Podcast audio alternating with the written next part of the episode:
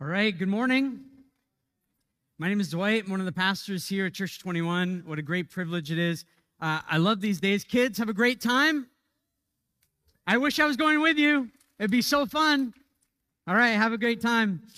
Uh, I love these days where we get to all be together, uh, but it but it's not doesn't feel real in a sense because we all come from our local expressions where it's smaller and we get to know people and you can almost kind of talk to everyone that was there that that morning or afternoon and and then we come together into this larger thing and i know the temptation is like oh, I don't know if I want to drive downtown. And starting in a few weeks, you're going to have to pay for parking unless that gets, yeah, something to pray about, right? Maybe we wouldn't have to pray for parking on, on Sunday mornings. But there's so many reasons not to come here. And, and I'm just so thankful that you are here. Thankful that uh, we get to see. It's a little a little taste of what actually is going on in our one church and yet four congregations. And the way that we're set up uh, kind of represents, in a very small scale, what's going on around the globe because the church is a global body that gathers together in very local expressions to contextualize the gospel for their specific places, which is why I love the video that we saw earlier. And, and maybe the subtitles were a little too small, or maybe the accents were difficult, but we're in Montreal. Come on, we got all the accents. You should know the accents by now. Um, and the difficulty is part of the beauty that we're united not because we all speak the same way or have the same color skin or come from the same background, but because of Jesus. He's the one that we're all rallied around. And so it's a beautiful thing for us to get to remember as we come together for these all church gatherings, but also on this day, which is Church Planting Sunday. We're part of Acts 29. You're like, what's up with all the numbers? I don't know. Don't worry about it. Okay. We're Church 21. We're part of Acts 29. And if you're like, I love that chapter in the Bible, it's not there. Okay, there's 28 chapters in the book of Acts. It wasn't a heretic that set up this organization. The idea is that the church history, as what we know in Scripture, is it stops in Acts 28, and then we keep going. The church keeps going. We don't stop. And so the church is continuing to move, which is why Acts 29. Um, Acts 29 plants churches worldwide. I get the privilege of getting to be the, the national director here in Canada. So I get to see all kinds of things happening from St. John's, Newfoundland to um, Whitehorse in the Yukon and everything in between. And Canada is really, really big really big. And there's not a lot of people. So lots of travel. Um, let me pray, and then we'll get into what we're going to look at today. Jesus, thank you that your church really is all about you. Help us to be all about you today. We're going to get into an interesting passage that um, hopefully brings deep encouragement, but also I know will bring conviction. It brought lots of conviction to me over the past uh, few weeks thinking about this. And I pray that we would respond with, with hearts full of everything we have in, in you, Jesus, that we wouldn't be here this morning uh, lacking anything. I, I pray for those who are here that don't yet know you, Jesus, that today would be a day that they don't just hear more about you and know more knowledge about you, but rather they know you. They enter into a, a real relationship with you. Thank you for Church 21. Thank you for the people who make it up. And I pray, Holy Spirit, that you would do something unique and interesting in our midst this morning. Would you elevate Jesus above everything else that we're coming into this morning with? We love you and need you. Amen. All right, so church planting is not a new thing. It's not new. It was all over the book of Acts. Paul was really involved in it. Acts is book in the New Testament. It's not a deodorant spray. It is that, but this is a better Acts. It goes on for eternity. Your Acts wears off. Maybe you need to put more on. You ask your neighbor, they'll tell you. But um, no, don't. Focus on what's happening, okay? Um, the focus that we're going to look at this morning goes back into 55, 56 AD. So we're going back about 2,000 years. And what's happening is that in Jerusalem, where Jesus was crucified, rose, and ascended, there's persecution happening on this new, newly formed group of people called the church. They referred to it as the way at that point. But the church, there's persecution happening because people don't like the message of Jesus. And Paul knows that, that people are experiencing hardships because of Jesus. And so he starts this collection to take care of some of the, the difficulties that are happening in Jerusalem with the saints. Saint isn't, to be a saint isn't something that happens to you after you die and maybe they name a street after you in Montreal because that's all, we're not very creative here, right? We just name them after saints. But to be a saint is to be a follower of Jesus You already are a saint if you're a follower of Jesus. You may not feel like a saint, but it's not all about your feelings. It's about what he says is good, right, and true. And so Paul is taking up a collection from all of the different churches in the globe that he's connected to, which is all of them at that time that he knows about, so that he can alleviate some of the suffering that's going on in Jerusalem. So, specifically, we're going to look at a letter from Paul to a church in Corinth which was a city. It was a very cool, urban, hip, trendy city, much like Montreal. People were very educated, well off. Um, there wasn't, yes, there was suffering, of course, it happens everywhere, but people generally were okay. The thing about Corinth, though, by the way, we're going to go into a, a study on First Corinthians starting in the fall of this year, so we'll get to a lot about Corinth. But the people were fixed on themselves. This isn't a, a new thing in our day and age where people are, are egocentric and self centered. This was the church in Corinth as well. Paul actually planted this church. He was responsible for building up the core group and seeing it multiply. Paul could have gone back to the church and said, Hey, I started this church. Now, it doesn't mean that they're going to respond to him because he starts out that way. I started this church. There are great needs in Jerusalem. I want for you to give resources instead of appealing to them out of demand, which how often does that work when you demand things? Instead, he tells stories. He wants for them to have the privilege of not being distant of what's happening in the globe, but very much partnering with what's taking place, especially in the suffering regions. We get that opportunity as a church as well through Acts 29 and uh, we, we work with a denomination called ABEC. And so we get to partner with different works going on around the world, alleviating some suffering, but also contributing to the furtherance of the gospel. We get that privilege. And I don't know if you know that, but the, the dollars and cents that you put into the offering, um, we aren't sitting around as pastors smoking cigars, drinking expensive lattes, laughing it up, right? We're figuring out how we give more of it away because we want more people to know about Jesus. And we'll go without so that other people can know who he is. That's what we're about as Church 21. Maybe you've experienced that already. I don't think we have the best of everything. In fact, I think we put aside things in our budget that we don't have that we could have so that we can give more money toward the expansion of the gospel around the world. So, Paul, bringing us back to the context, Paul goes to the church in Corinth, actually goes to them through a letter, would have taken a long time to get there, and he tells stories.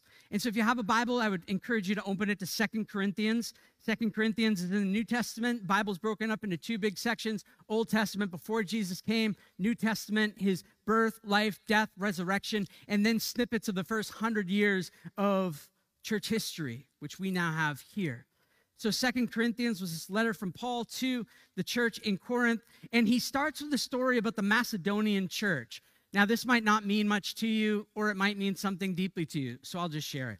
Uh, the Macedonian church would have been made up of the Philippian church. So you think of your Bibles, Philippians, First and Second Thessalonians, and also the Berean church, which those were the people who really they would hear someone preach, and then they would go and like study their their scriptures to find out if what they were saying was actually true and accurate.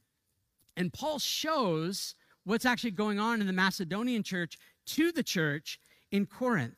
And he says this in Second Corinthians chapter 8, verse 1. We want you to know, brothers and sisters, about the grace of God that has been given among the churches of Macedonia. We want you to know the grace of God, this gift that's been given to them. And look at what this grace of God has done in chapter 8, verse 2. For in a severe test of affliction, you're like, grace of God? Severe tests of affliction? That doesn't sound like they go together. Grace should be like Christmas time, presents, opening, extra, exciting. But instead, we see grace of God shows up in a massive way, and there's a severe test of affliction. This means that they were experiencing rock bottom poverty. They were experiencing nothingness financially and economically. Why? because they were being persecuted. Because they said, We will follow Jesus and we will not bow our knee to Caesar. They were being persecuted. They couldn't work in the trade guilds, which is our modern day union. So if you can't be part of the union, you can't work. And so they're off like making bead necklaces or something. I don't know what they're doing, trying to make it in this world. They're experiencing this rock bottom poverty because of persecution. So you can imagine that Paul puts together a little video to go up and say, hey, they're experiencing persecution. Uh, let's raise money for the Macedonian church and the Jerusalem church. But that's not what happens. Look at what takes place at the end of verse 2. In a severe test of affliction, here it is, their abundance of joy and their extreme poverty have overflowed into a wealth of generosity on their part. They didn't, they didn't ask for help. They didn't say things are really bad here, things are difficult here. They, they begged to give. Do you hear that? Out of their poverty, the checks weren't coming in anymore. There was no bank account. The banks closed their accounts. And it says of them in verse 4 begging us earnestly like grabbing onto their coats, begging them earnestly for the favor of taking part in the relief of the saints. I've never had anyone beg me, hold on to my pant as I'm walking outside of the church, saying, Pastor, how do I please give more? Maybe today is the first day that happens. I don't know. But they're insistent. Let us take a part. And Paul is saying, But you guys are poor. You have nothing. You have nothing, and they, they don't care because it's their joy overflowing. What they have in Jesus, the new identity that they have, is overflowing into a wealth of generosity. And Paul says this in verse 5 In this, not as we expected. Paul said, I did not expect that. It's unusual that people in dire circumstances are saying, Can you please tell us how we give more away? How do we give more away? We have a little bit extra. How do we ship that out so that more people can know Jesus? Why did they give it away? Why did they give it all, all away? It's not like they had a surplus. It's not like they had a savings account. It's not like they had an investment fund that they were just working off of the principal. It wasn't that. And they also weren't giving to get something. It's a beautiful thing that you can give to a nonprofit today and receive a tax receipt. But I sometimes think that gets in the way of real generosity. I sometimes think that we give for the tax receipt, that we measure out precisely what's going and I'm not saying don't be wise about this, but that we measure out precisely what's going to give us the best rate on our taxes. And we give that much. That's not generous. If you're exacting precisely what you're going to give every year based on government regulations and what they say is good, that's not biblical generosity. Just saying. They're not giving to get something. They're not giving to get something from God. Some of you give money, some of us give money so that God would, would be gracious to us, that He would give us something, and He would give us a job or the spouse or the house or the whatever it is that we want. So we give thinking we can buy God's favor. That's not the gospel. The gospel is that you couldn't buy it. You couldn't be good enough. You couldn't give enough money. You couldn't do enough right things and not do enough wrong things. So Jesus came to do it for you. They were giving because of what they already have in Jesus. Look at what it says in verse 5. This, not as we expected, but they gave, and this is important, they gave themselves first to the Lord, and then by the will of God to us. They gave themselves first to the Lord.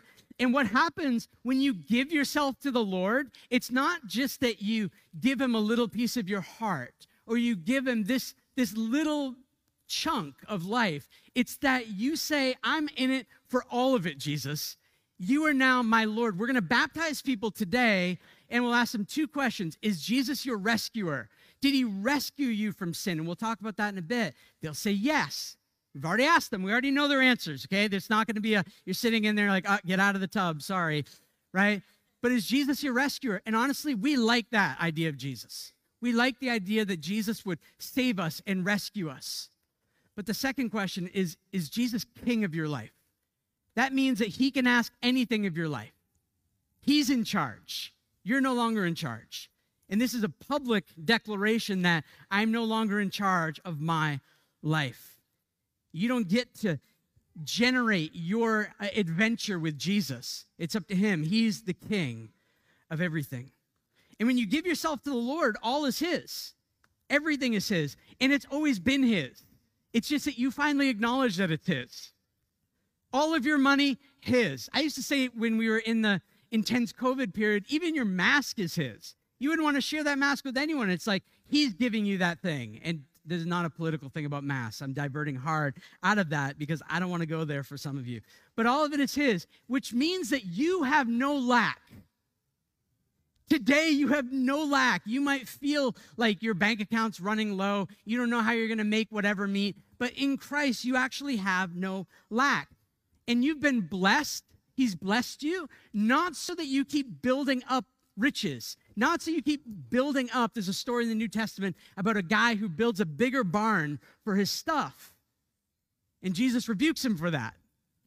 We're blessed in every way to bless other people. So we're given so that we can give it away. We have open hands. We receive it as stewards so that we can give it away. And generosity is one of the ways that we make the grace of God visible. Your generosity shows the grace of God is working. Because here's how grace works God voluntarily, God voluntarily shows you grace which we'll look at in just a second. He works that inside of his people so that it moves us and we respond voluntarily. This is what grace is. It's not an exacting, it's not a command. Paul's not commanding here. It's he wants to put the gospel deeper and deeper and deeper inside of his people so that they get to the point where they say, Yeah, Jesus, everything is yours. How do we not fixate on ourselves? How do we not move in self preservation? How do we not worship money and resources and power that we can get from it? But how do we live as servants of you? And so Paul says, okay, church at Corinth, I'm going to start with this Macedonian story. That's pretty moving. That's amazing. But it's amazing because of the story of Jesus that's moving in that community. So let me read to you the story of Jesus in 2 Corinthians 8, verse 8. I say this not as a command, but to prove by the earnestness of others that your love is genuine. There it is, a proof. Remember, grace made visible? It's proof of your love. And here it is in verse 9 For you know the grace of our Lord Jesus Christ, that though he was rich, yet for your sake he became poor, so that you, by his poverty, might become rich. Jesus never had a beginning and will have no end. That we believe Jesus is fully God, yet he became fully man 2,000 ish years ago. And he came to give himself away. He came not because he needed more hugs or likes or followers on his social media. He came to give himself as a ransom for many. He came to intentionally lay down his life for other people. His generosity toward the world proved his love. No, there is no greater love than this, that someone would lay his life down for his friends, but Jesus also laid his life down for his enemies. At one point, every one of you in this room were an enemy of Jesus. And he died for you while you were still an enemy. And he rose from the grave while you were still an enemy so that you could become his friend, so that you could be brought into his family, so that you could be forgiven. Jesus voluntarily impoverished himself to make us rich in him. That's really good news. That's really good news. You are not lacking today. And as Jesus came, he didn't give his leftovers. He didn't give his extra. He gave himself completely. Jesus wasn't hanging on the cross, watching for a tenth of his blood to drip out to be like, okay, that's it. I tithed my blood. I'm good. What does the government require of my blood? All right, I'm done. It's all over. He gave himself completely. And if you're a disciple of Jesus, this is your calling. Give yourself fully to the Lord. Not just pray a little prayer and everything will become better. It's give yourself completely to Him. Die to yourself and live in Him.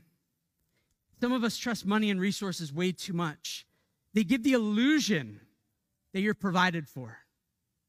Our houses give the illusion that we're safe I've told you about our house. Our house has all glass doors, and we put a little lock, you know, that's a little loose. We turn it at night, and I'm like, we're safe. Glass doors. It's an illusion to safety. We're not safe. We're not secure outside of Christ. Money and resources are a horrible God. They will turn on you every time and require you to keep getting more and more and more and more. They can't provide for you, but Jesus always will. This is what Paul is trying to tell the church in Corinth and what he's trying to tell us by means of this letter as well. And so, trusting in Jesus, trusting in Jesus to be our provider, frees us, frees us from the love and worship of money. And what giving does for our hearts is it reminds us as we let it go that I don't need this. I don't need this. Or I thought I needed this before. But this isn't primarily what I build my life around. And so giving is a constant reminder to our hearts that we don't need money, it's not our identity. So let me go into the story of Corinth. I'm going to be pretty fast about these because I want to give proper time for baptisms and everything today. But the story of Corinth, they started this collection a year ago before this, before this letter was written. In chapter 8, verse 6, Paul writes, Accordingly, we urge Titus that as he had started, he should complete among you this act of grace. So the collection started, must finish. And then in verse 7, goes on to say, But as you excel in everything, okay, the church in Corinth was very gifted by God. They had a lot of stuff going on. They had lots of uh, gifts of the Spirit, if that means anything to you. That was happening. They're like competing with one another, trying to be louder than one another in speaking in tongues and words of prophecy and all these things that were happening. And so he says, As you excel in everything, in faith, in speech, in knowledge, in all earnestness, and in our love for you, see that you excel in this act of grace also. It's really good that all those other things are happening, but don't forget that giving is needed. Giving is needed, and giving's hard.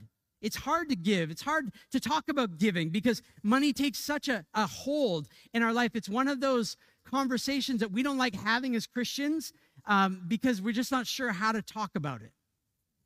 So I'm like, well, we have everyone together for a day. What are we going to talk about? I'm like, money. Perfect. This is where we're going with it. Because giving's hard. In Paul, what he does is he goes into practical mode to help them apply the gospel. He goes into practical mode to help them apply the gospel, which is give from what we already have in Christ, not what we're going to earn. So I have seven things, and then we'll be done ish, okay? I'm going to move pretty fast through this text. So the first thing is found in chapter 8, verse 11. So now finish doing it well. This is a collection. So now finish doing it well so that your readiness in desiring it may be matched by your completing it out of what you have. So the first thing that Paul says is that when the gospel gets into your heart, it creates a new desire to actually give. Paul's not beating them with religion, you need to do this. He's saying if the gospel is actually moving in you, you're going to want to give. You're going to want to be generous. There's going to be a desire there. And this is hard to say, but I'll say it. If there's no desire, if there's no desire at all to be generous or to, to give to others, you aren't connected to the gospel. If there's no desire to give, you're not connected to the gospel. And I'm not saying you're not a, a Christian, I'm saying you're not currently connected to the gospel. That's not the good news moving in you. You've moved on to some other gospel. Paul would say in the book of Galatians, Who bewitched you? Who tricked you to believe that there's a better gospel than this one? If we're not generous, then, the, then, then we're not connected to the gospel. It's one of those vital signs that you take. If you have no desire to be generous and to give it all, then your response is to pray God, what's going on? What's happening in my heart? Where am I off? And ask Him to work that out with you. It's not to beat yourself into submission in this area. It's God, give me a generous heart. What am I missing? The second thing is found in uh, verse 14 and 15. Your abundance at the present time should supply their need, so their need in Jerusalem, so that their abundance may supply your need, that they, there may be fairness. As it is written, whoever gathered much had nothing left over, and whoever gathered little had no lack. Here's the thing that Paul wants them to understand there God gives for them to give. God gives to you for you to give. God gives to us for us to give. Billy Graham says this God has given us two hands, one to receive and the other to give with. One to receive, one to give with. We're all stewards. We're all stewards. Saving is important. Investing is important. Making your money work is important. Providing for your family is important. That's very good, but it's not enough. Saving, investing, providing is not enough. My friend Ross Lester, in a very lengthy quote that I won't quote all of it, says, Money is mission ammunition. Money is mission ammunition. That our resources go so that we can help get the gospel out in other places, whether it be through sending people, sending radios, printing literature, helping people get bikes to be able to trek through the jungle, or ATVs, or cars to be able to go through countries, or to rent facilities, or whatever it is. But money is mission ammunition. We're told by our society to worship money and what money can give, but God uses money to blow the gates of hell wide open. This is how we train our money. Money is not our master. We're not to be mastered by it. We make masters of money. We use money for the good things of God. Don't bury what God gives to you. When we take our money and we only think about ourselves, and this is bigger than money, but our money and our resources, and, and we only think about ourselves, it's like hoarding food during a food shortage, and all your neighbors are starving, and you're on like can three of 3,000 of your green beans. How much do you have to hate people that you wouldn't open up your food pantry? Say, well, I guess we're all going to die together, but at least we'll die with lots of green beans in our belly. It's like having a whole I know this is Canadian, um, so it's not a very good analogy, maybe, but it's having a whole basement full of ammo when there's a war in your neighborhood. Sitting on things that could be used. And the thing is that we forget because we're in a nice, comfy place like this. Oh, look at the lights. You know, our concerns this morning were, oh, the sound and lights. Those are our deepest concerns this morning. And we forget that we're really at war that we're in a war for our souls and our worship. And we're at war with lots of people who are worshiping other gods other than Jesus. And we're not fighting against them. Let me make that clear. We're not at war against people. Paul said that in Ephesians. But we're at war with, with spiritual realities and false gods that want to puff themselves up and show how good they are. We're at war, but God gives for us to give. And it's not when you have a savings account that's really amazing that you begin to give you just start giving. You just start giving because you trust Him. Third thing is in verse 12 of chapter 8. For if the readiness is there, it is acceptable according to what a person has, not according to what he does not have. Here's the principle give what you have. Give what you have. God is not asking for the stuff that you don't have. He's not looking for you to, to pay with us credit cards so that you go in debt so that the church is able to do certain things. That's not what he's saying give what you have. But don't give the leftovers. Don't give the leftovers. Don't move throughout your month and then pull your pockets out and you're like, well, I have a toonie. You know, let me flip a toonie. And you're like, oh, I'm kind of like that widow that went to the temple and like flipped in a coin. It's like, don't congratulate yourself like that. That woman wasn't searching in her pocket for the last thing that was there at the end of the day. She, she found the Lord and she was giving everything she had. It's not the leftovers, it's the first fruit. You know what I don't let the government do with my paycheck? I mean, I can't help it in one sense. But the government comes and I get to see, and it's staggering sometimes, right? How much money comes out right away. But I say, no, I'm not going to begin my giving with the number that Trudeau and Legault give me. I'm going to begin the giving with how much I made in the first place, and I'm going to work off of that because it's a first fruit type of giving.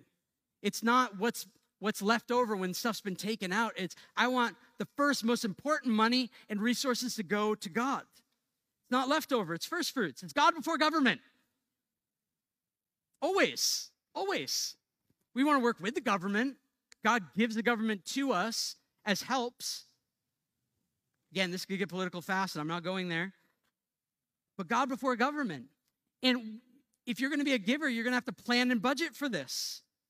You're going to have to plan and budget so that you can worship out of generosity. And if you're here and you're not giving and you're part of Church 21, start with something. Start somewhere. And it's not because we want to, um, you know, beat you into submission and show you bad numbers. Like we're doing pretty well financially.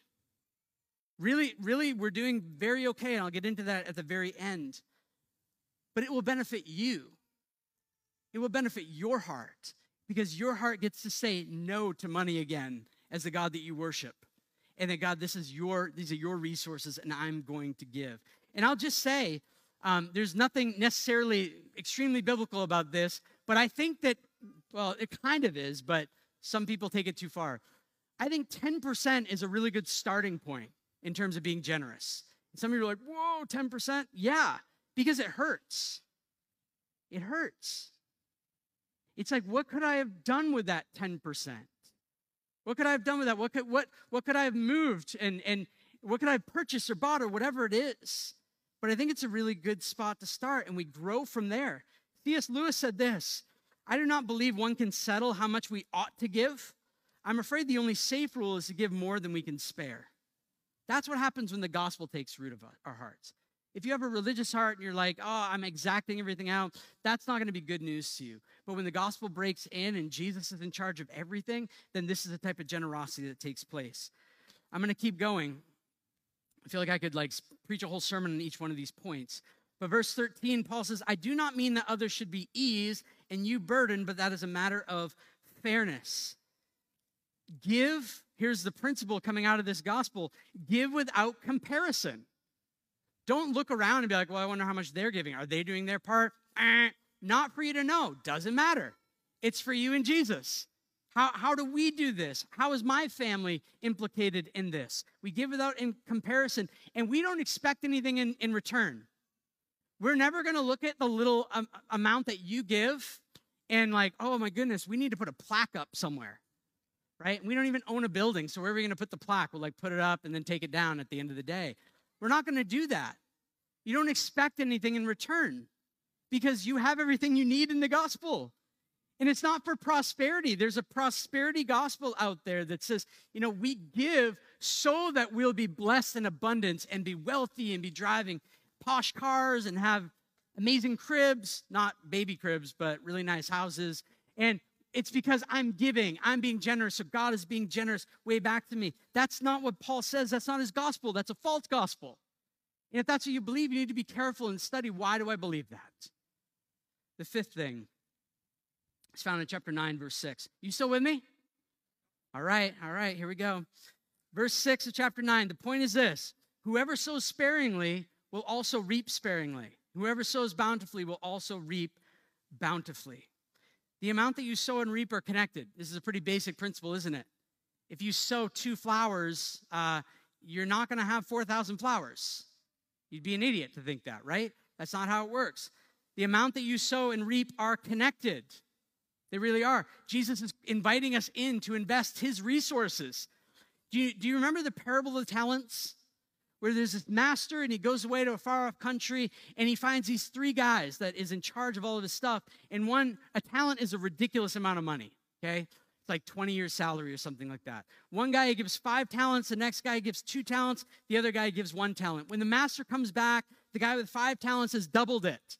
And the master says, Well done, good and faithful servant. The guy who who brought two talents doubled it. Now, any of you who understand economics, especially in this economy, you have to take pretty high risks to double your money.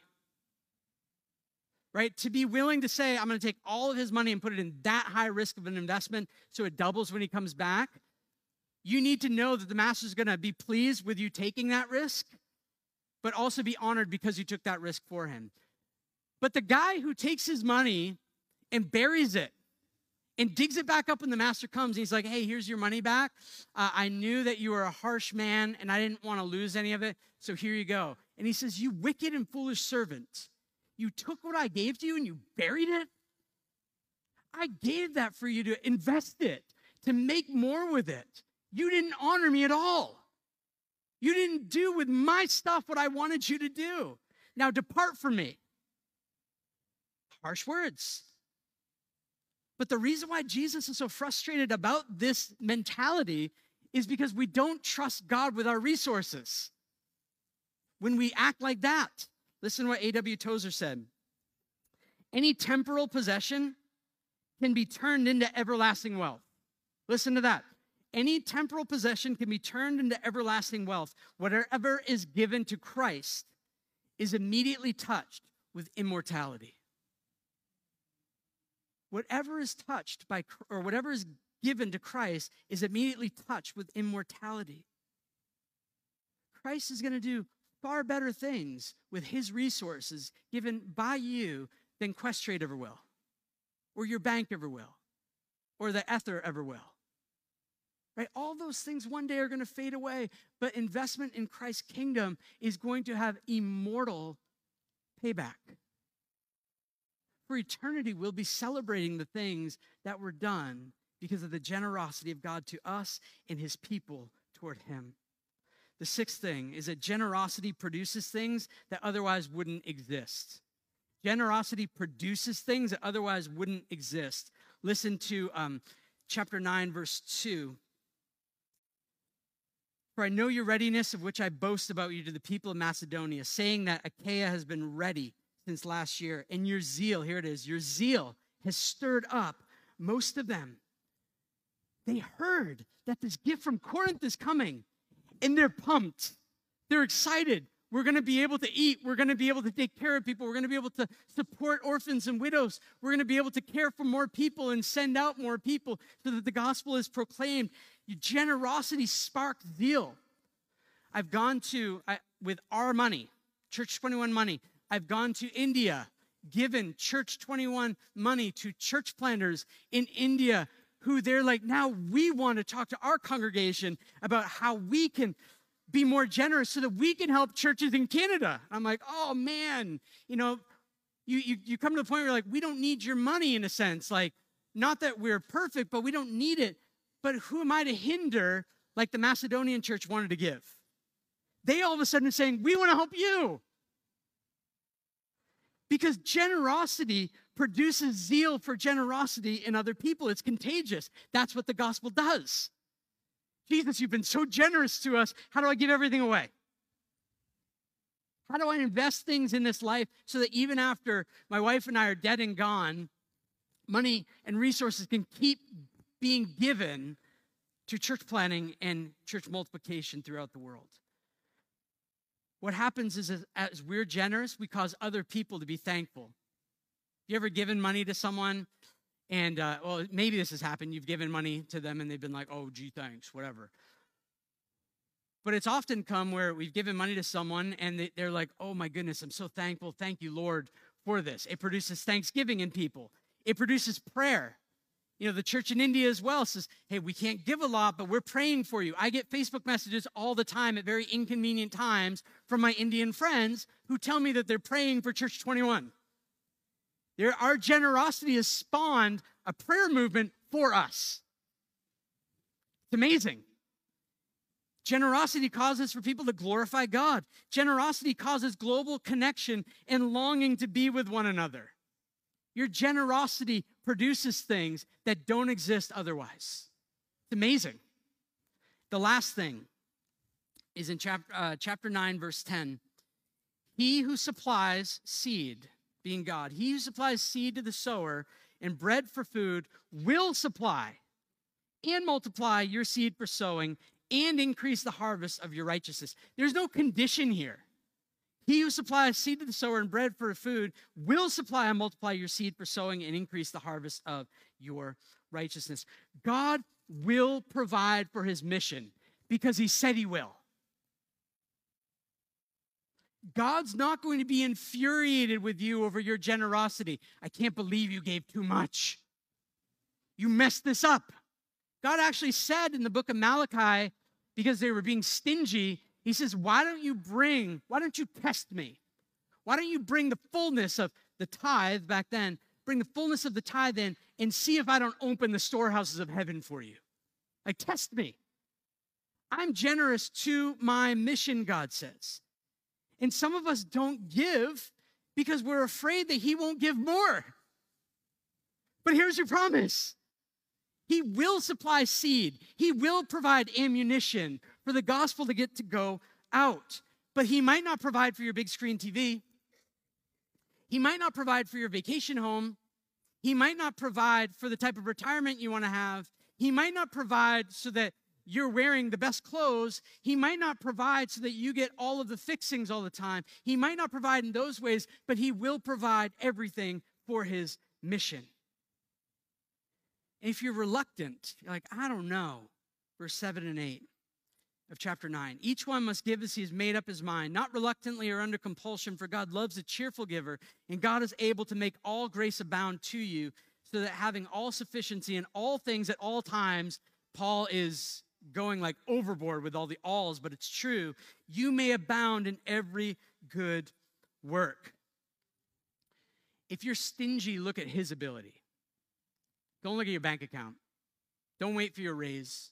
Don't look at what might come in. Um, I, I share this story not to prop my, my wife and I up, but because I learned something profound about giving. Uh, we raise support to be here. We still love, live off of half support uh, we, a choice that we've made. And so Church 21 pays us a little bit, Acts 29 pays us a little more, and then we raise funds to be able to do this. Well, we raised money during 2008 and 2009. Do you remember those years? Uh, economic downturn. And we're like, hey, can you give us some extra so we can move to Montreal and plant a church, right? Not great conversations all the time. And so I had to work a job. I couldn't get most jobs because they would ask me, So, what's your long term plan for this job? I'm like, Lord, can I lie now? Is that okay? I said, Actually, as soon as we raise support, my wife and I are going to move to Montreal and plant a church. They're like, uh, We have no need of you. So I did this job that I barely made enough money uh, for rent and groceries. And uh, actually, we couldn't even pay for our oil. And so our landlord paid for our oil to, to heat our place. We had nothing. So I determined in my heart, quietly, this is a season where I'm not going to give to God. God has to be more generous to me because I don't have enough. We don't have enough. I don't even think I brought that up with Jess. I think I just made that decision as most new husbands do, make great decisions without consulting their wives. And I just said, like, I'll own this reality. She doesn't need to be stressed out. She's with child. We'll just do this. And so I made this, I made this thing, we won't give. And then the conviction came, like, you need to give. I'm like, well, we don't have any money to give. And I won't tell you all the percentage stuff, but there was a very specific number that we were supposed to give.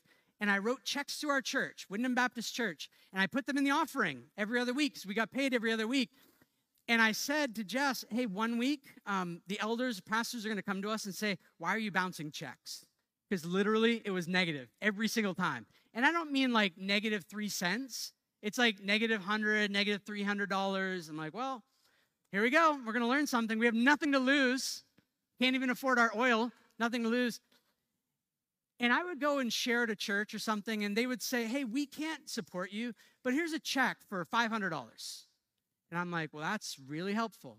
Or someone would walk up to us after a, a church gathering. They're like, I don't know, I was praying, and here's, here's an envelope for you. And they would give us $200 cash.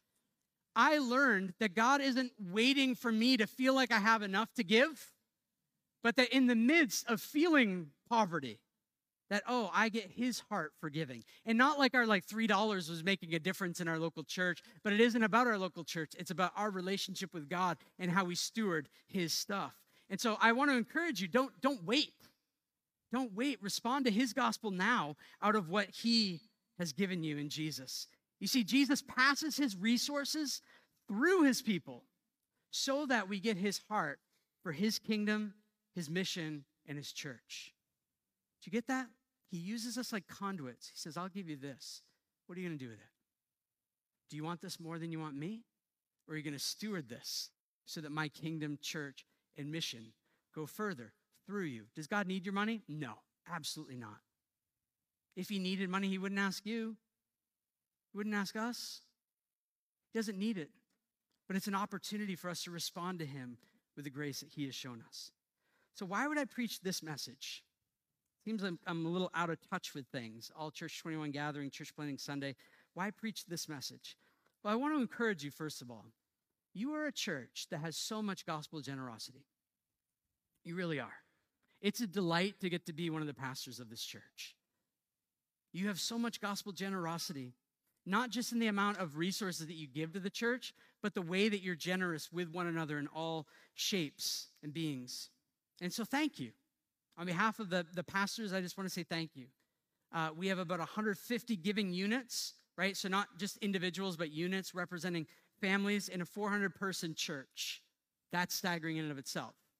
It's amazing. Our budget is $440,000. This is where I'm going to talk about things that might cause you to check out, but don't. Our budget's about $440,000, which breaks down to $2,933 per giving unit per year.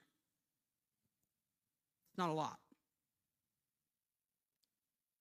But you're being faithful and generous. I see so much selflessness in so many of you. And it pleases me. It's a joy to get to pray for you and be part of this church. And, and you're not giving so that we get bigger stuff. You're giving knowing that we're going to focus on multiplication and reaching the not yet reach. We went from a nice theater all together, one church, into four church plants. We went from only having mild chaos because we dialed it in after many years to now having chaos every week in four places. It's awesome. And you guys, you guys are like, let's do it. We love it. So that's Jesus working in you, right? Absolutely amazing. I got my front row up here clapping. I love the front row. Um, but this is Jesus at work in you. And you're growing into owning this. I've heard conversations, I haven't rebuked any of you, I wouldn't rebuke you. But I heard some of you talking about how I, I miss being in our little, our little gathering this week. Beautiful. You're owning being the church. We get to be in global partnerships with people, and we're going to keep doing this. We're going to keep doing this. There will probably never be a plan where we roll out like a 2,000 seat auditorium in downtown Montreal that we're going to build. Er, the amount of logistics that requires just makes my mind feel bonkers as I'm thinking about it. Try not to process it at this moment. Here's the challenge there's so much need. There's so much need in our city. We live in one of the most unreached cities in the Western Hemisphere. And so the challenge is that we would actually lean into the gospel more and ask God to increase our generosity. How? Here's, here's the challenge to us. And, and if it doesn't happen, that's fine. Doesn't, it doesn't ultimately matter. We do with Jesus' resources what he wants and what he provides. But those same 150 units that give, I would love to see those units move from giving 2,933 per year to giving and here's the number 5,300 per year. Because if, if the number moves a little bit, if each giving unit were to give 2,000 more, our, our budget wouldn't be 440,000, still not able to even afford all the things that, that we're doing.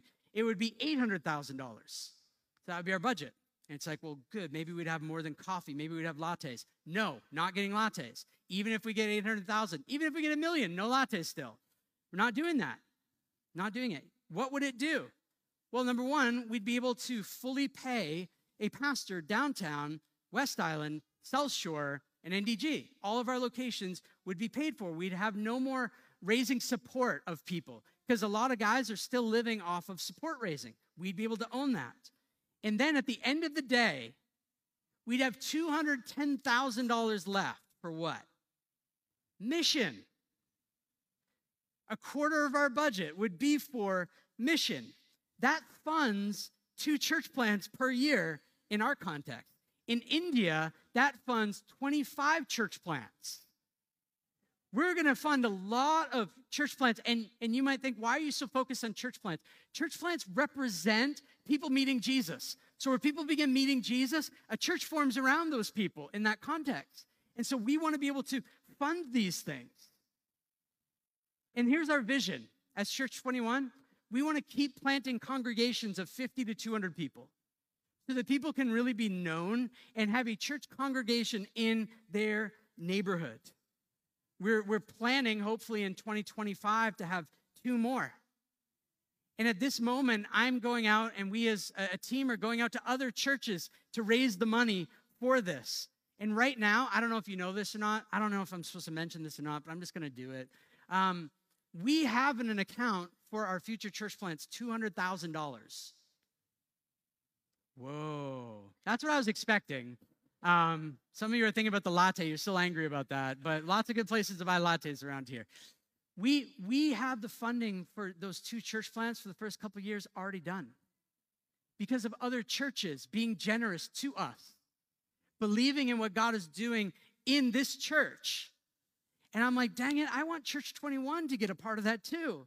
I want for us to get to be generous toward what is happening here. I don't want those other churches just to get that. And so I want our part in seeing Montreal becoming the most reached city to actually become attainable. Wouldn't that be amazing? To have church church plants and churches all throughout the island of Montreal. And, and not ones that you're kind of like, mm, I'm not sure about that one. But ones that you're like, I, you're moving to that neighborhood, that's your new church. That's a solid place. You need to plug in and serve there. So let me end with this. I'm so encouraged, so encouraged by you as a church. People are meeting Jesus. This is, we're going to be at number 22 of people being baptized since July of last year. During a pregnancy period, 22 new people following Jesus. Like that's that's exciting. That's exciting. This means that moms and dads, some of you are taking discipleship really seriously and you're forging followers of Jesus within your home. And I applaud you in that, right?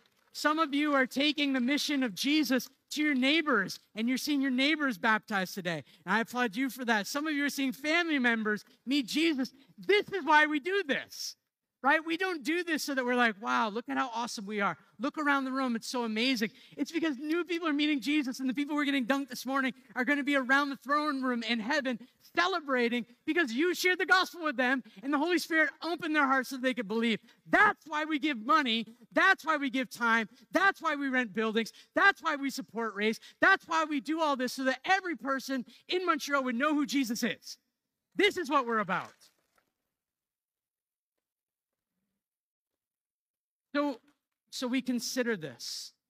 Give yourself to the Lord. Give yourself to the Lord today. And then what does he want to do with his resources? What does he want to do with his resources? And it's not just money. I know there's a sermon a lot about money, but it's it's money, time, and calling. Are you open to what he wants? Is Jesus really your king? Because he's inviting you into the plan of rescuing the world. Your jobs matter, your neighborhoods matter, your hobbies matter. And is there something that needs to change? Because you're the ones doing the work of the ministry. It's the church. It's Church 21 doing the work of the ministry as you're going out in your normal everyday things. My role is to equip you for that. And we send you out to do that. So I'll end with a few questions. We're going to long today, and that's okay. Pretty sure. Pretty sure. We'll we just do things and ask for forgiveness later, right? That's how it works. Is the, so is the Lord calling you to leave Montreal and go to the nations? Is the Lord calling you to take your life and uproot it and go to the nations intentionally? I want to pray for you if that's you. Is the Lord calling you to consider being involved in church planting? Well, good news, you already are. But maybe He's calling you to be involved in a different way. I'd love to pray with you because we know that there's huge poverty in our city. But here's the good news is that Jesus has given His church all the resources necessary. Church 21, you lack nothing. We as a church lack nothing. And so let's give ourselves to Him. Let Him do what He wants. And it'll be way better than any plan that we can make. So I'm going to pray and we're going to respond. Jesus, thank you that you're here. I pray for people who are wrestling with you. If they don't know you yet, would, would, they, would they see you and what you did for them at the cross and the resurrection and say, Jesus, I need you to save me and to be my king. I pray for those that you would call to go to the nations, that you would speak to them clearly about that and that, that we would have the opportunity to pray with them and, and to prepare them and send them. I pray for those who are, who are called to be a part of church planting in a, in a new way in this city, that we would equip them and train them and prepare them for that as well. But I want to thank you. Thank you for this church. Thank you for the way that you're working. We're not perfect, not even close. But yet you're working. We see your hand on people's lives and in the things that are happening. We get to celebrate what you're doing. We get to celebrate through baptisms today. You're rescuing people. We love you and we need you for everything. Amen.